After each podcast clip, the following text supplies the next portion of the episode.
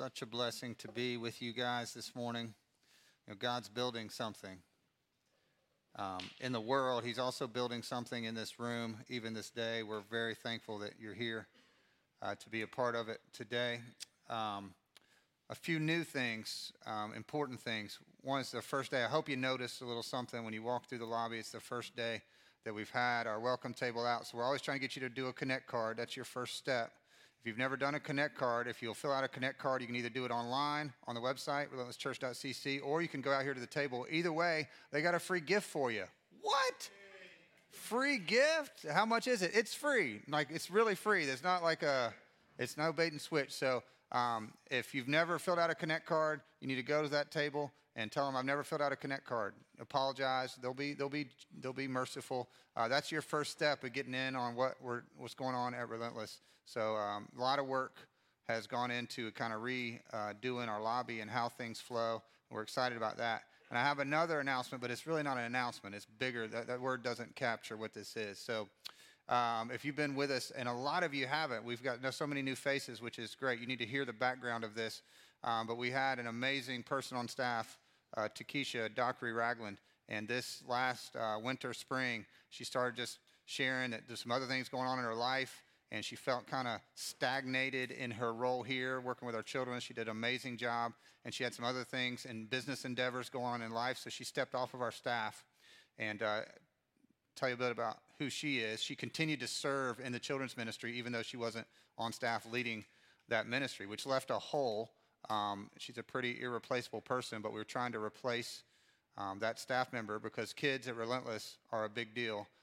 So we were praying and seeking and figuring out. We put out a part-time job description to try to find somebody to oversee that ministry, and just didn't get a lot of resumes, didn't get a lot of traction. Just kind of weeks turned into months, and a credit to our staff, our associate pastor, pastors Joy and Raph kind of picked up slack. Raph picked up. He kind of led that children's ministry. So probably midsummer, after a few months of nothing happening, he came to me and respectfully, and he said, how hard are you praying? And I was like, I'm praying. I said, how hard are you praying? He said, I could pray harder. And I was like, I could too. And we said, let's do that. So you know the difference between praying and praying. So we're like, all right, God, we know kids are your heart. We know this is important to you. We don't know what to do. We don't know how to find. Like, there is no other Takesha in the world. We don't know what to do. So we just started praying. And in those prayers, God met us. And we had a conversation, Raph and I did, about, I keep thinking about Takesha. And he's like, me too. But she left us. But she didn't leave us. She'd say, don't say that. I didn't leave. I left staff. I never left Relentless. And I talked to my coach. Some of you have met Dean Shroon. And I talked to him about stuff. I said, man, I don't know why. God just keeps bringing her up in my mind. And he said, me too. I was like, you should have told me that. Like, I would have known, you know. So I didn't know what to do. So I just reached out to Takesha and said, hey, I don't know what God's doing. But would you be willing to just pray about something that is unknown? Would you pray about a question mark that I don't know? And she said yes. So we took a weekend, and a bunch of us just prayed, said, God, speak to her, speak to us. We don't know. We were trying to figure out to find the money. We knew we had a need for some administrative, organizational help as a part-time job. We knew children, we have to find somebody to fill that position, so the rest of our stuff is working out. And we began to talk to Takesha and come to know, and I knew some of this, but I didn't know all of it, but Takesha, some of you know her as an amazing children's ministry director, but she has served in mega churches and led huge teams and seen and done all kinds of things in churches outside of children's. So it was the conversation turned into an interview, and it wasn't like any other interview I've been in. As an interview, you've been an interviewer, maybe an interviewee, you try to put your best foot forward. Well, because we knew Takesha, it wasn't that way. It was like, Takesha, we're struggling. Like, we have a big old tangled web of things that need process, organization, and it's stuff that if you're not gifted at that, it just makes your head hurt. And I thought, it was like, I told her, like, yeah, we don't have this in place like we should. We don't have this in place. Really, it's what we're looking for is an air traffic controller. We got a lot of people that know some individual things, but we have nobody up in the tower and that used to be me when we were a smaller church, and that just wasn't working. I'm not gifted at air traffic controlling. And we just put it all on the table, like, all this stuff. And it's like, does that scare you? And she said, No, it kind of excites me. I was like, weirdo, you know? Like that, there's nothing exciting about anything you just heard, but it's the belief that God has wired and strengthened, gifted us all differently. So those conversations turned into a couple interviews with Raph and I, and then we had Chauncey and Linnea and David and Kelly Hardy and my wife. We were big believers in interviews, and through all that, it was confirmation that God is doing something here. So I wanted to offer her a full-time job with combined roles, and I went to the elders and said what I was thinking, and they said, when? And I said, January 1st. That's when you bring on new hires. That's what you do. And they said, why do you want to wait so long? I said, I don't want to wait so long. It's a new year. It's when you do this stuff. It's how it works. And they said, you know, we kind of need her before that. I said, I know, but we've already talked, and I think she's thinking January. I'm thinking January. I'll talk to her, but she's already got December planned. So I went to Takesha and said, hey, I had this conversation with the elders. Here's what they said. I said, but just when would you be ready to start? And she said, today. This was a couple weeks ago, so we started her December 4th, and I get to announce to you today, Takesha Dockery-Ragland, our Director of Operations and Children's Ministry.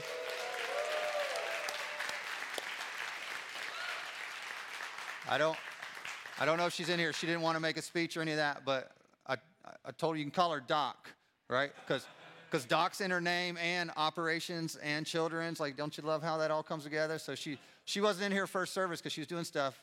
And I went up to her and called her Doc, and she's like, everybody was calling me that. That was my dad's nickname. I was like, okay, because we went around and around on her title. I don't know if she knew what her title was until this morning, but that is an enormous deal for our church. It's going to change the game for where we're going. Some of you know more than others because you know if you've ever been in an airport without an air traffic controller, right, you're bumping into stuff, and it's just we're so excited about what God is doing. I'm going to pray for Takesha. She's going to be in the lobby after church. She would love to meet you if you haven't met her, and I would love for you to just support her and tell her how thankful you are for her being open to what God was doing in this whole process. Father, we just thank you for Takesha, for her husband Kendall, and for her kids, and just for her heart for ministry and how you've gifted her and how you've so uniquely matched up her talents with our needs. And we just thank you for your faithfulness as we pray to just lead us where we didn't think we would ever end up. We thank you for the generosity of this church, for the givers in this room and in the first service that make these things possible. We thank you for what you're building. And God, I pray that you would speak your word, not my word this morning, that if there's somebody in the room that's not sure if Jesus is for them, God, that you would touch their heart supernaturally. They would somehow just know deep in their soul that there's a God of the universe that's speaking to their heart this morning. We pray that in Jesus' name. Amen. So we're going to transition from all of that to Christmas, right, which we can do. Don't forget that Takesha's in the lobby after service. I'd love for you guys to encourage her. In this Christmas for All series, we're gonna jump into Luke 2 in a second. And you know the nativity, we got all the characters and Mary and Joseph and the stuff you've heard. Most nativities or Christmas stuff, you don't hear a lot about Simeon, right? Simeon is the key or one of the keys today. So we're gonna pick up in Luke 2. We just had the Mary and Joseph stuff before this. And it says in Luke 2:25, now there was a man in Jerusalem called Simeon, who was righteous and devout. So it's a Jewish man. He was waiting for the consolation of Israel, which is a Messiah reference, the coming of the Messiah. And the Holy Spirit was on him. Verse 26, it had been revealed to him by the Holy Spirit that he would not die before he had seen the Lord's Messiah. All right, that's quite a promise from the Holy Spirit. You're not going to die until the chosen one we've been waiting on for centuries, shows up. Verse 27, moved by the Spirit, Simeon goes into the temple courts. When the parents, Joseph and Mary, brought in the child Jesus to do for him what the custom of the law required, Simeon took him in his arms and praised God, saying, all right, now we don't recommend this unless you're moved by the Spirit to take somebody's kid, right? Mary and Joseph walk in, and Simeon takes the child into his arms, and he praises God because this is the moment he's been promised and waiting for his whole life. He's probably up there in years. Verse 29, here's what he says. Sovereign Lord, as you have promised, you may now dismiss your servant in peace, which is a nice way of saying, I can die now.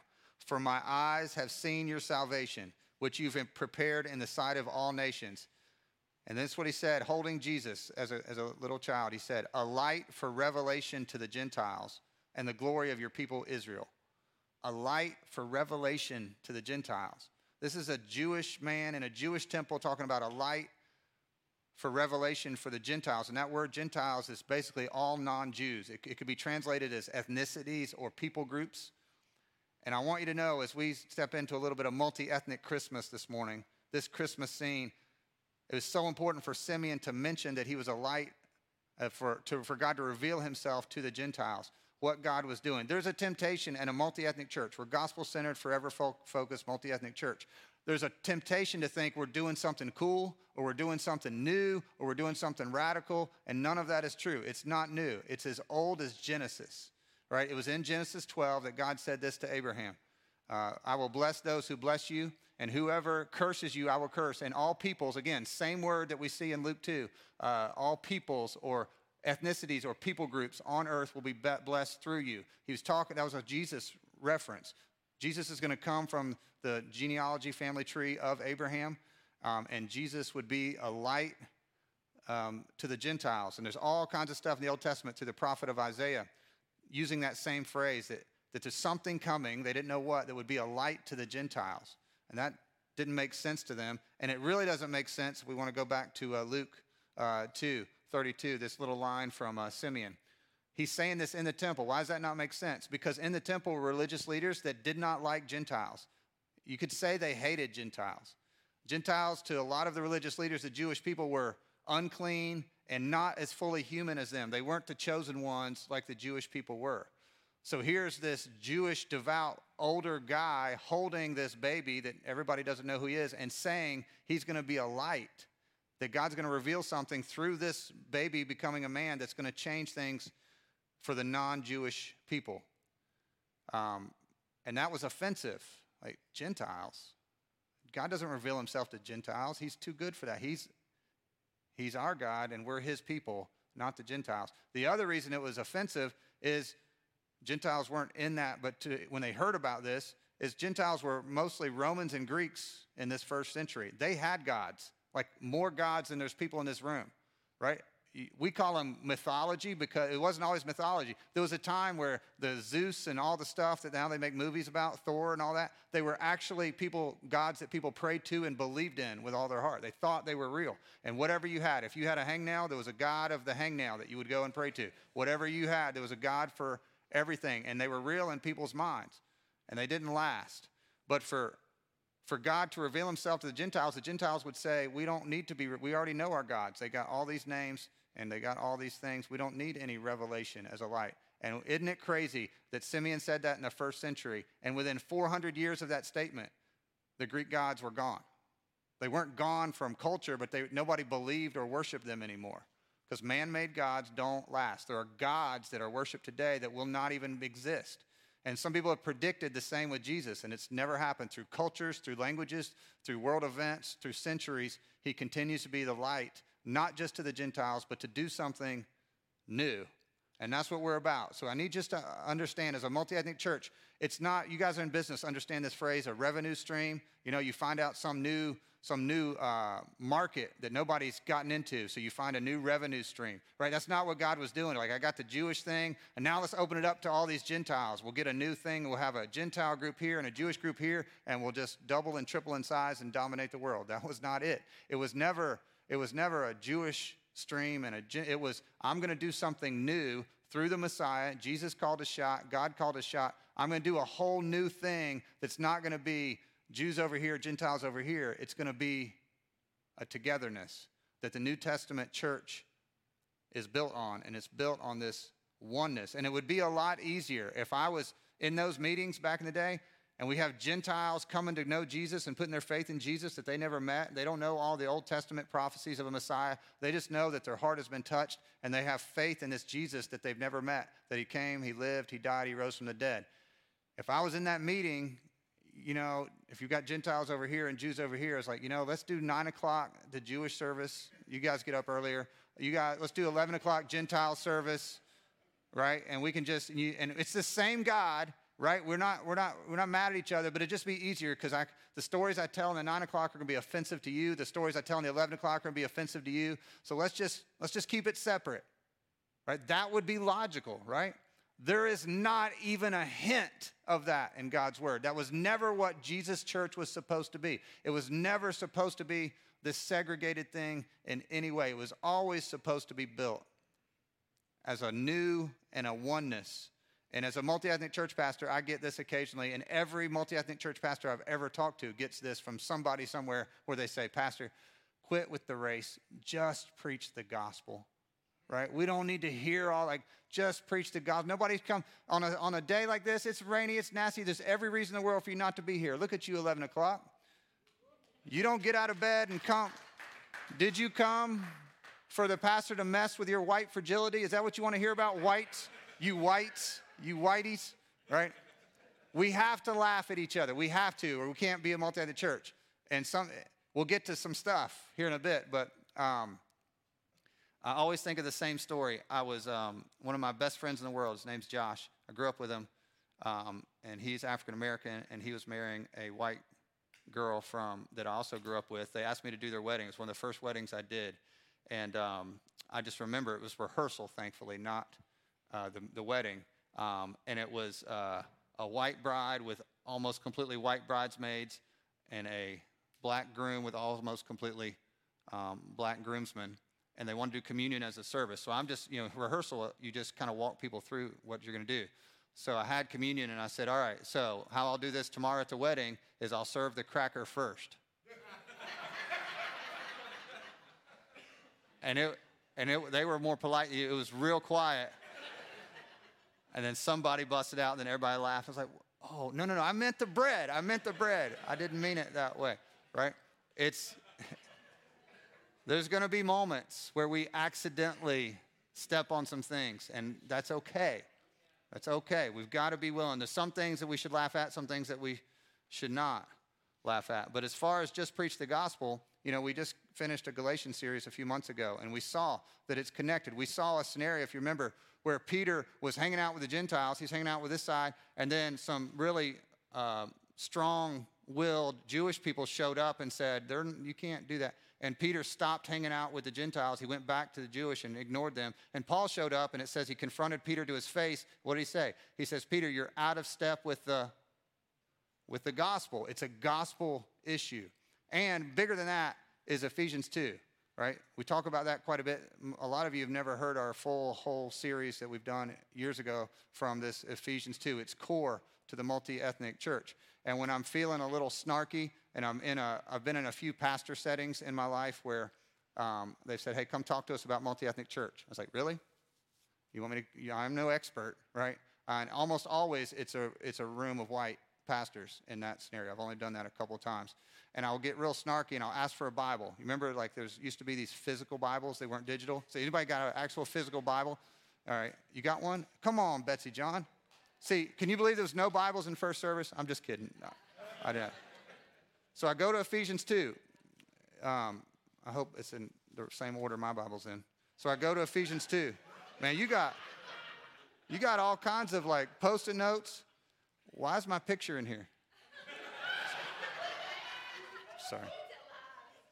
All right, so, and I'll go to Ephesians 2, and I'll read, which I'm not going to do, I read the first 10 verses, which are the most beautiful gospel explanation. If you know the Bible, it says, for God who was so rich in mercy.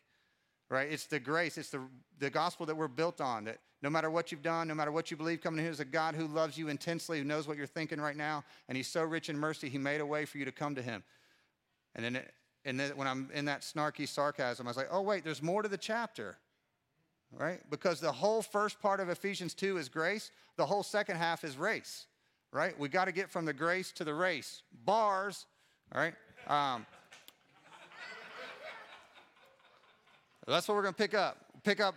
These words matter. Verse 11, therefore, it's talking about all the grace we just said. Therefore, remember formerly you Gentiles by birth, we called you uncircumcised and whatever.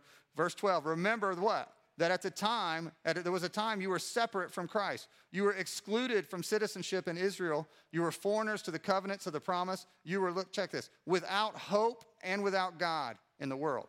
All your false Greek gods, there was no hope in that. You didn't know the real God. Verse 13, but now in Christ Jesus, that's why this baby came. You who were once far away have been brought near by the blood of Christ. And we have a church full of people that at one time in their life were far from Jesus. And they've been brought near, not by their good works, not by their behavior, but by the blood of Jesus and understanding what Jesus did for them. Verse 14, for the result of that grace is for he himself is our peace, who has made the two groups, Jews, non-Jews, has made the two groups one and has destroyed the barrier. Not will destroy, but already has destroyed the barrier, the dividing wall of hostility. How? By setting aside in his flesh, that's a cross reference, the law with its commands and regulations. His purpose was to create in himself one new humanity out of the two, thus making peace, and in one body to reconcile both of them to God through the cross, by which he put to death their hostility. He came and preached peace to you who were far away and peace to those who were near. For through him, we both have access to the Father by one Spirit. That's revolutionary stuff. That's fighting words in the temple. We have access the same way. It's not by religion. It's not by nationality. It's not by ethnicity. We get to God now through Jesus and his Spirit alone. That's the only way you get to God is through Jesus. We get there the same way. There's not a Jewish line and a non-Jewish line. It's just a Jesus line. Now, verse 19 is consequently. The consequences of the gospel, you're no longer foreigners and strangers. Now, even if you're not Jewish, you're fellow citizens with God's people and also members of his household. What do we call people that live in the same house again? Family. Built on what? The foundation of, yes, the apostles and prophets, but Jesus Christ himself is the chief cornerstone. In him, the whole building, not the physical building, the people, the body of Christ, is joined together and rises to become a holy temple in the Lord. And in him, Jesus, you too, Relentless Church, are being built together to become a dwelling in which God lives by his Spirit. He's building something, and it's got to be in Jesus. It makes me want to talk about mayonnaise, right? I talked about mayonnaise first service, but when we're this close to lunch, I need to be careful. Anybody, believe mayonnaise makes everything better? If it's Duke's, okay, we're going to go brands. Mayonnaise, I don't know a lot about cooking. My daughter's in this service, and she watches all these cooking shows. I can't keep up. But I learned this from a multi-ethnic church pastor when he taught this, that mayonnaise is basically oil and water. And oil and water don't mix, right? But there's something, a big word coming, something called an emulsifier. And what an emulsifier does, it takes oil and water, and it attaches them together. Jesus is the egg yolk of mayonnaise. All right? That's a T-shirt right there. Jesus is our egg yolk of mayonnaise. He takes the oil and the water, and he doesn't make two different strains. He makes it all one thing, and it's delicious. But it's got to be built on Jesus. We're different. We live in 2023. If we'd been talking about this 50 years ago, the culture was not, diversity wasn't cool, right? So now diversity is cool, and we're way past integration for the most part. But the culture is trying to do racial reconciliation, all the buzzwords, without Jesus. It won't work. There are things that are different culturally. There are things that are different racially and all these things. And you can tolerate each other. You can coexist. That was never Jesus' goal. We said in the theater all the time, we used to meet at a movie theater, we said, hey, if we got a diverse group of people in here, big deal. The world does that every day. They come and watch a movie, and they sit there, and they don't know each other. There's no connection. That's not what we're about. It's got to be built on Jesus, and we got to trust him to lead us in the hard parts of multi-ethnic church. I had a church planner that somebody connected me with. You may be hearing more about him. They're planning a church in Norfolk, Virginia in January, and he wants to plant. He's a white guy. He wants to plant a multi-ethnic church, so we had lunch, and he was asking me questions. And he said, listen, everybody I'm talking to is telling me I've got to hire a minority associate pastor. He said, do I have to? And I was like, don't do that, man. Don't do that. You don't have to do anything, right? He's like, well, they're saying to be legit, you've got to. I was like, I think it's wise. I said, do you have a minority pastor that you know that you want to hire? He said, no. I was like, then don't go find somebody and hire them based on their skin tone. That's not of God. Right? It's belittling. It comes from the belief that, well, I've got to settle, even if they don't meet what I'm looking for, Like, they're not, you know, it comes from belief that God can't figure that out and match. I said, God, if he wants you to be a multi-ethnic church, he will bring you the people that make that real and to give you the voices. You've got to trust. Don't go ahead of him, and tokenism and all that doesn't help us. It actually hurts us. It has to be built on Jesus. Even some of the conversations we're going to have as a church, if we go into those without Jesus, we will harm each other. Culture's into sameness, right? Culture, if you pay attention, there's a lot in culture that wants us all to say the same things. You got to say this, and you can't say this, and if you do say this, you get canceled, right? Trying to just make us all robotic and same, right? Jesus isn't into sameness. He's into oneness, right? And that is such a relief to some of you to think, man, Relentless Church, what do I gotta assimilate and be like so-and-so, right? You don't have, how boring would that be? If we all clapped the same, looked the same, dressed the same, talked the same, cheered for the same team, how boring would that be? That's not his goal. He doesn't care. He wants us to become one. That's the power when people that are different from different cultures and backgrounds come together as one. There's power in the oneness, not in the sameness. So if you're a little different in your own world or your family tells you you're a little different, that's good. We welcome that. That's why culture, it's challenging. We've come a long way, but there's a lot of things. Like we look back at the civil rights movement, a lot of that was Jesus' people. Unfortunately, the church was observing instead of leading, like Jesus' church should have. But a lot of the people leading, Jesus was involved in that movement. You just can't accomplish much without Jesus. He's the egg yolk. We need that. And he has a history for 2,000 years now, not so much in our country, but we're coming. For 2,000 years, Jesus shows up in villages and places, and he brings people together that are like oil and water. He brings people together that culture says they don't belong in the same room. And he makes them family. That's what we're about as a church. And we need all of you to be excited about that. And I know it may be easier. You're like, you know what? I just like the music. I just want to come and sit and go home. I don't want to think about all this other stuff.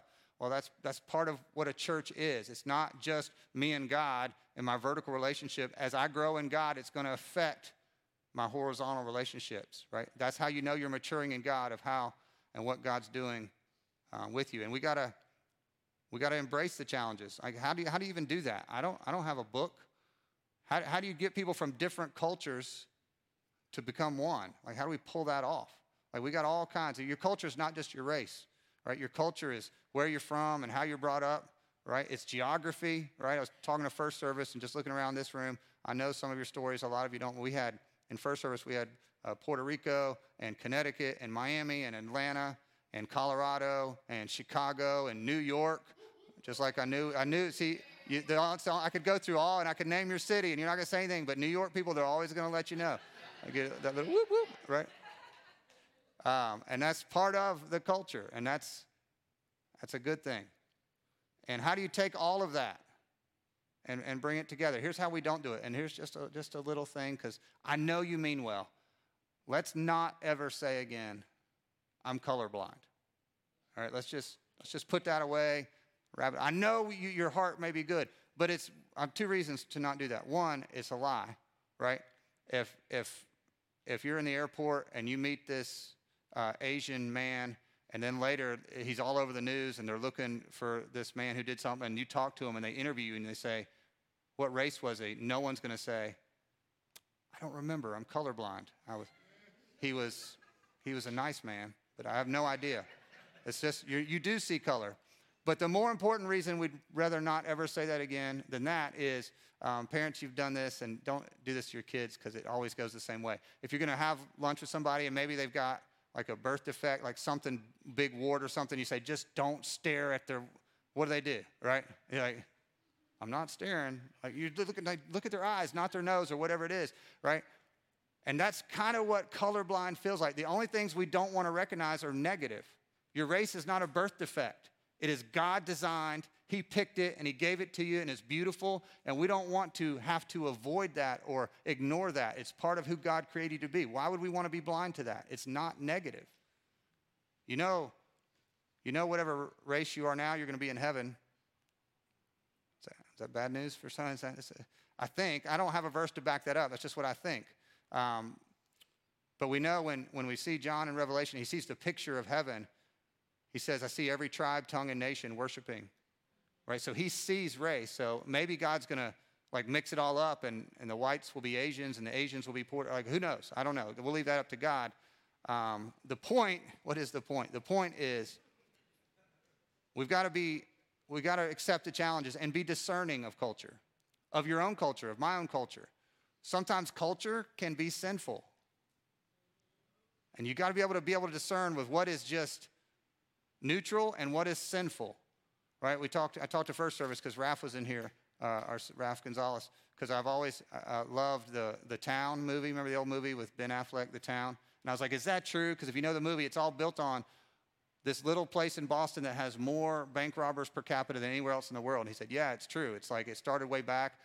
They robbed banks and they taught their kids to rob banks. It was like a hand-me-down. So what you can't say is, hey, that's part of my culture, so just God's got to deal with it. No, you got to be able to discern, is this part of my culture that's just neutral or God-blessed, or is there part of my culture that is in opposition to God's word?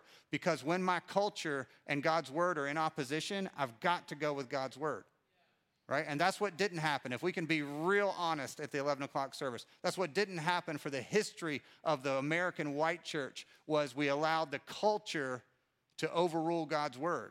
Right there, if you study the word, there's just no intellectual defense of slavery from God's word. But people made the case. Why? Because they took their culture and what was best for them over God's word. We've got to be willing to choose God's word over, and that goes for anybody and everybody.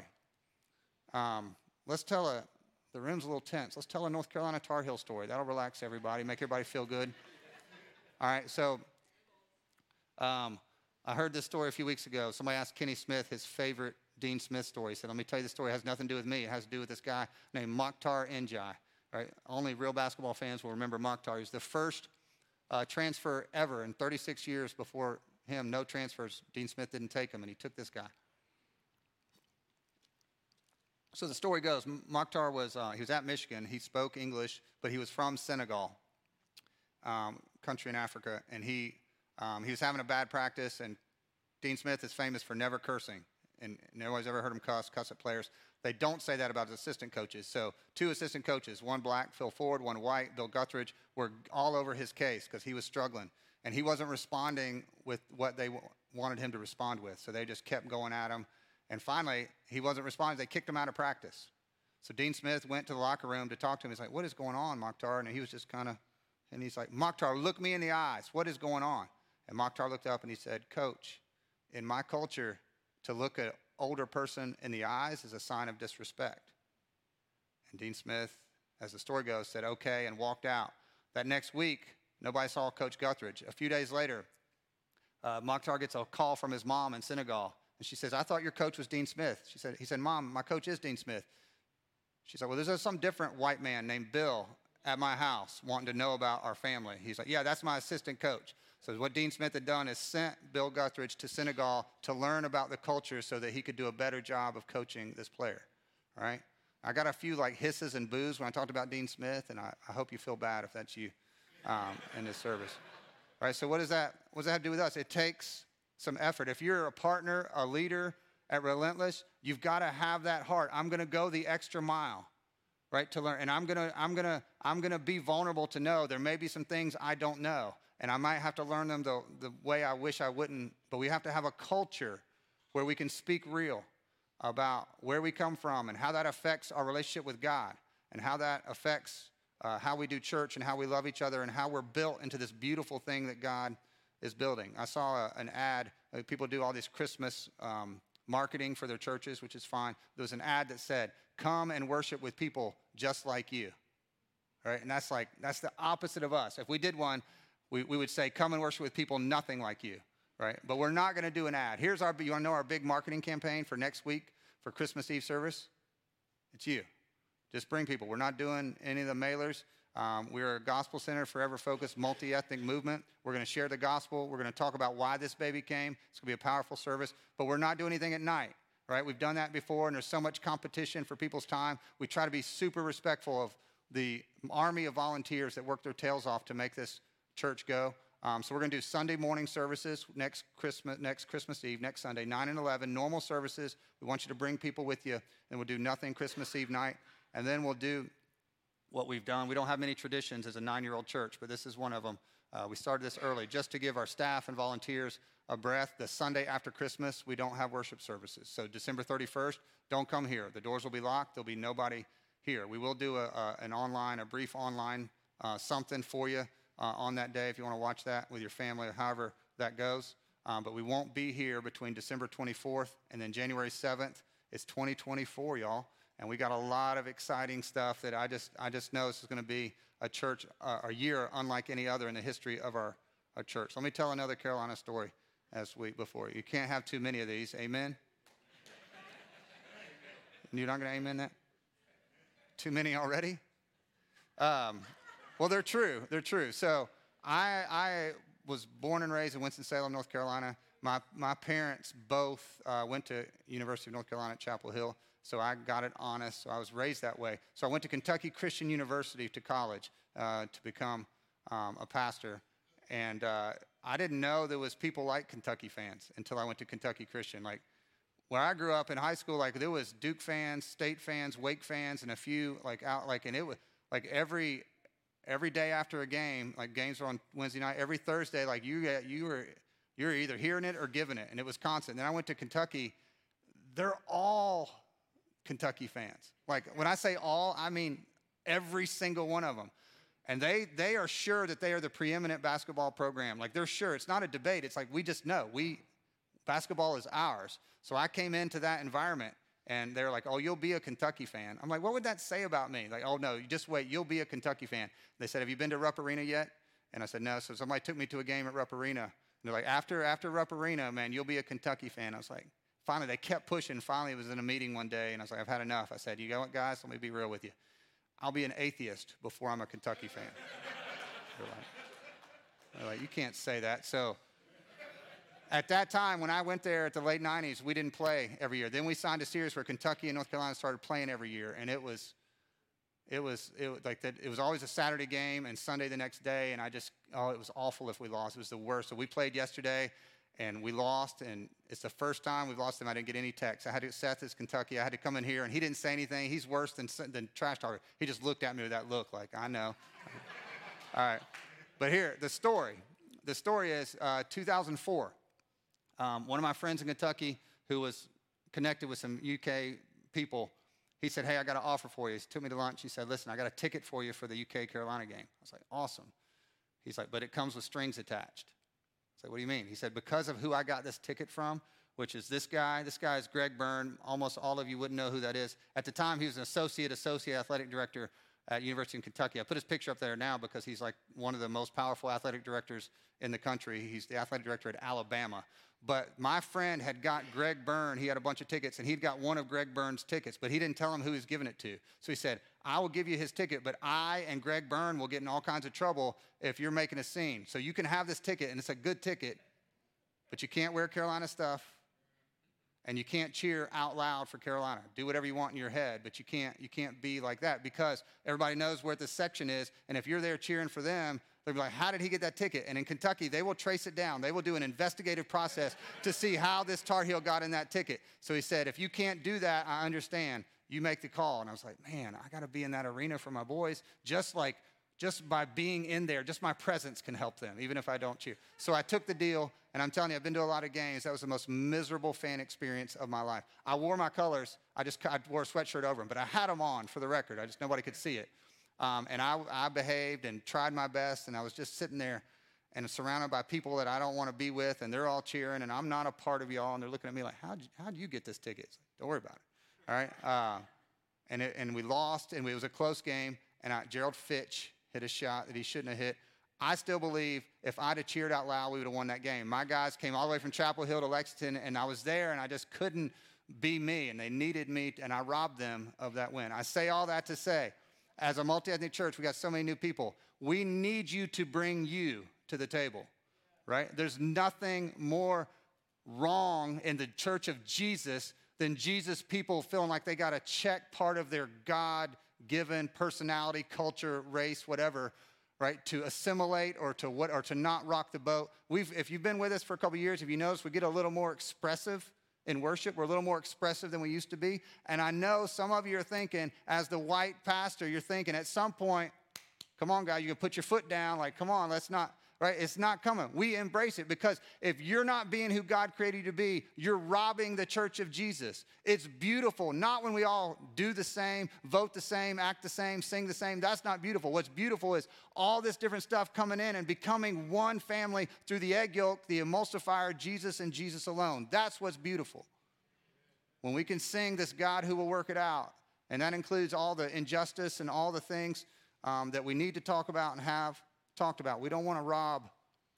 We don't want you to, you're hurting. I'm not mad at you, because I'm glad you're here. You're hurting the church of Jesus if you think you got to check part of your culture at the door of a multi-ethnic church. We want the full you. The church needs the full you. The world desperately needs to see people that come from different places and different perspectives and different skin tones that are actually one. Like, how are y'all? Like, oil and water don't mix. You're right, they do.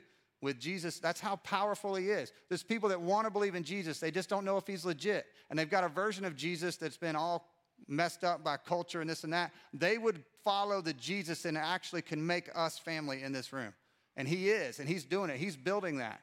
And we need you to step into that. We're excited about that. And it's, I know this was a little different of a Christmas message, but it's in the Christmas story. It's all through Scripture. He called his shot. He was always going to build a church of people that the culture says shouldn't be together. That's what we are. That's what we're growing towards. So whatever God put in you, if you're reserved and you don't, you know, you're real reserved in worship and you never talk when the preacher talks, if that's you, you're welcome here, right? Just don't be the guy yelling at the ball game and quiet in here. It's in there. It's in there, right?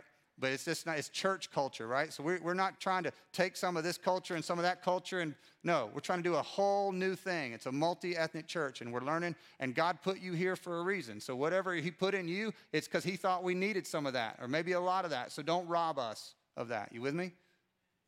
All right, we're gonna stand up. We're gonna pray. Next week's a big week. If you get a chance, meet Takesha in the lobby, and then bring somebody with you next week. I'll pray, and we'll be dismissed. Father, only you could pull this off. If we had Vegas odds, God, on the first century church, when Simeon said that, holding Jesus, that there would be any Gentile, Jewish, anything, there was complete impossibility. We just thank you for doing the impossible over and over again. Thank you for defeating death. Thank you for killing the hostility. Thank you that there is nothing that is between man that you can't bring peace to through Jesus. That gives us such comfort and confidence. Help us be vulnerable. Help us have the heart to learn somebody else's background and culture because we're family. Just pray you would build your church like only you can. In Jesus' name we pray and go. Amen.